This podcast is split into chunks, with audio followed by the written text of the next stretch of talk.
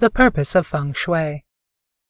The overall purpose of Feng Shui is to create peace and balance in your environment via Qi, or the fundamental life force or energy that flows through everything. The words Feng Shui themselves mean wind and water, so you can see that it targets nature and the elements, as well as the flow of these elements. Items in a room are essentially placed so that the flow of the room feels natural, comfortable, and also elicits the most positive energy flow for the balance of mind, body, and spirit. Feng Shui placement techniques can be used in nearly every room in your house, or it can be used in an office environment. It can also be used in places such as restaurants, businesses, or wellness spas.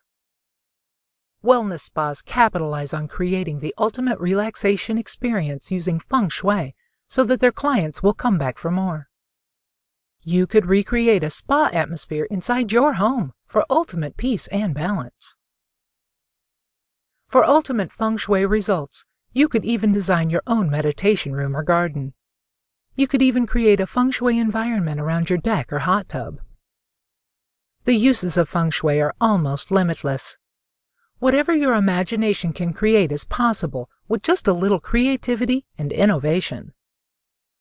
The coolest part of feng shui is that you can create peace, harmony, and balance, even with inexpensive items, items found in nature, or recycled pieces that capture your attention.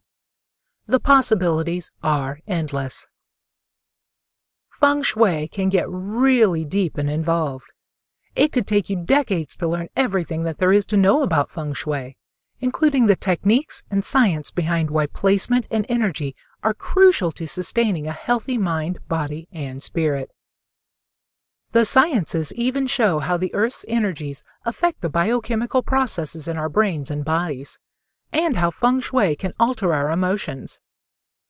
This audiobook will give you a little taste of feng shui so that you can design beautiful environments right now with a little background information and knowledge into feng shui's rules of placement and the reasons why these placements work.